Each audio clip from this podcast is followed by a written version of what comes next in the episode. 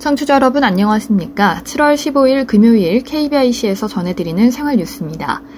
부산 구포역이 새롭게 탄생합니다. 한국철도 부산 경남본부는 지난 12일부터 경부선 구포역 신축공사에 들어갔다고 13일 밝혔습니다. 현재 구포역사는 지상 2층, 연면적 3,091제곱미터 규모로 30여 년 전 지어졌습니다. 2019년 기준 연평균 이용객이 8,988명으로 일반 노후 역사 가운데 이용률이 높은 편입니다. 하지만 건물이 노후하고 KTX 추가 정차 등을 이유로 이용객이 향후 더 늘 것으로 예상되면서 한국 철도는 신축을 결정했습니다. 한국철도는 현재 전국적으로 노후 역사를 보완하는 작업을 진행하고 있습니다. 신축 역사는 철로 위에 지어지는 선상 역사 형태로 규모는 지상 4층 연면적 4,392고 320억 원이 투입되어 2025년 1월 완공 예정입니다. 기존 역사와 떨어진 곳에서 신축 공사가 진행돼 기존 역사 이용에 불편은 없을 것으로 보입니다. 신축 역사가 지어지면 기존 역사 기능을 옮긴 뒤 기존 역사를 폐쇄합니다. 한국철도 관계자는 공사가 진행되는 동안 안전관리에 최선을 다하고 고객과 주민 불편을 최소화할 수 있도록 노력하겠다고 말했습니다. 커피의 주성분이면서 최근엔 웰빙 성분으로 통하는 카페인이 운동 능력 개선, 우울증 치료, 체중 감량에 효과적이란 기사가 미국의 주요 의학 전문 저널에 실렸습니다. 하루에 커피를 두 잔에서 다섯 잔 범위에서 마시면 카페인의 강력한 항산화 항염증 효과를 얻을 수 있다는 것입니다. 15일 한국식품 커뮤니케이션 포럼에 따르면 미국 의학협회는 의사가 환자의 카페인의 영향에 대해 알았으면 하는 것이란 제목의 8일자 기사에서 카페인의 건강상 효능 4가지를 소개했습니다.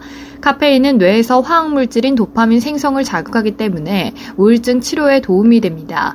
도파민 수치가 낮으면 피곤하고 기분이 우울하고 의욕이 없어질 수 있습니다.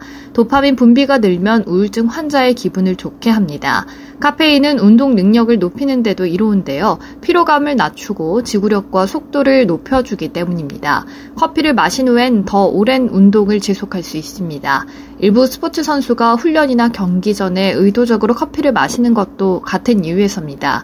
카페인은 다이어트에도 효과적으로 기초 대사율을 높이고 식욕을 다소 억제합니다. 특히 블랙커피는 한 컵당 열량이 2칼로리에 불과합니다. 카페인은 두통 치료로 도울 수 있습니다. 커피를 마신 후 두통이나 편두통이 나아졌다는 사람이 많은데 다른 진통제의 체내 흡수율을 높이기 때문에 두통을 치료하기 위해 의학적으로 카페인이 사용됩니다. 카페인이 혈관을 수축시켜 두통을 없앨 수도 있습니다. 카페인은 일반적으로 45분 이내에 몸 안에 빠르게 흡수되는데 대부분 간에서 분해되며 소변으로 배출되는 양은 3% 이하입니다. 카페인의 반감기는 4시간에서 5시간이지만 카페인의 체내 배출 속도는 경구 피임약 등 약 복용이나 흡연 여부에 따라 크게 달라질 수 있습니다. 흡연자는 커피를 마신 후 상대적으로 짧은 시간 동안 카페인이 몸 안에 머뭅니다. FDA에 따르면 사람 대부분은 카페인을 하루에 400mg 이하 섭취하면 안전하다고 발표한 바 있습니다. 초복을 맞아 유통가에서는 보양식 할인 판매 행사가 열립니다. 대형마트에서는 백숙용 생닭과 전복을 최대 절반 가격에 내놓았고 온라인몰도 삼계탕 간편식과 유명 맛집 보양식을 특가로 판매합니다.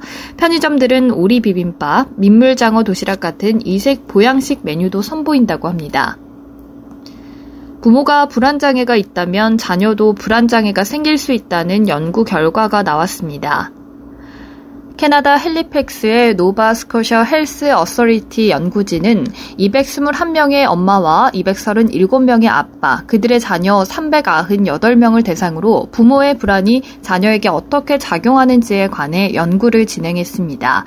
연구진은 면담을 통해 부모와 자녀의 불안함 정도를 진단했으며 부모의 불안 장애와 자녀의 불안 장애 사이의 연관성은 로지스틱 회기로 분석했습니다. 그 결과 불안한 엄마는 딸에게 불안함을 전이시킬 가능성이 높고 불안한 아빠는 아들에게 불안함을 전이시킬 가능성이 높았습니다. 하지만 반대로 엄마의 불안함이 아들에게, 아빠의 불안함이 딸에게 전이될 가능성은 낮았습니다. 연구 저자 바바라 파블로바는 아들이 아버지의 행동을 배우고 딸이 어머니의 행동을 배우는 경우에 부모가 불안 장애가 있는 경우 자녀도 불안한 행동을 배울 가능성이 더 높아진다며 향후 연구에서는 부모의 불안을 치료하는 것이 자녀가 불안 장애를 일으키지 않도록 보호할 수 있는지 여부를 확인해야 한다고 말했습니다. 한편 불안장애는 이유 없이 불안을 느끼거나 불안의 정도가 지나쳐 다양한 신체 정신 증상을 앓는 정신질환을 말합니다. 대표적으로 공황장애, 범불안장애, 공포증 등이 있습니다. 불안장애는 증상에 따라 다섯 가지로 나뉘는데 이유 없이 계속 불안한 범불안장애, 갑작스러운 불안감 때문에 죽을 것 같은 느낌의 공황장애, 특정 상황이나 대상에 대해 극도로 두려워하는 공포증, 불안해서 특정 생각 혹은 행동을 반복하는 강박증, 사고 후 재경험을 했을 때 과도하게 불안한 외상 후 스트레스 장애가 있습니다. 이 중 범불안장애 환자가 가장 많습니다. 이번 연구는 최근 JAMA 네트워크 오픈에 개최됐습니다. 고물가 시대를 맞아 이른바 MZ세대 젊은 층을 중심으로 소비를 극도로 줄이는 무소비, 무지출 운동이 확산하고 있습니다. SNS와 유튜브에는 하루 동안 돈을 한 푼도 쓰지 않았다는 것을 인증하는 사진과 영상이 쏟아지고 있고 지난 2008년 종영한 예능 프로그램 만원의 행복처럼 만원으로 하루 버티기에 도전하는 후기도 속속 올라오고 있습니다. 한때 현재를 즐기며 살자는 YOLO와 소비를 과시하며 flex를 외쳤던 MZ 세대들이 이제는 허리띠를 졸라매며 고물가 시대를 헤쳐나갈 자구책을 찾고 있습니다. 끝으로 날씨입니다. 주말인 내일은 삼복더위의 시작을 알리는 초복입니다. 초복답게 무더운 날씨는 계속 되겠는데요. 여전히 영남과 전남 지역에는 폭염주의보가 남아있고 내일 한낮 서울이 30도, 대구가 33도까지 오르면서 무덥겠습니다. 이상으로 7월 15일 금요일 생활뉴스 마칩니다. 지금까지 제작의 이창현, 진행의 박은혜였습니다. 고맙습니다. KBIC.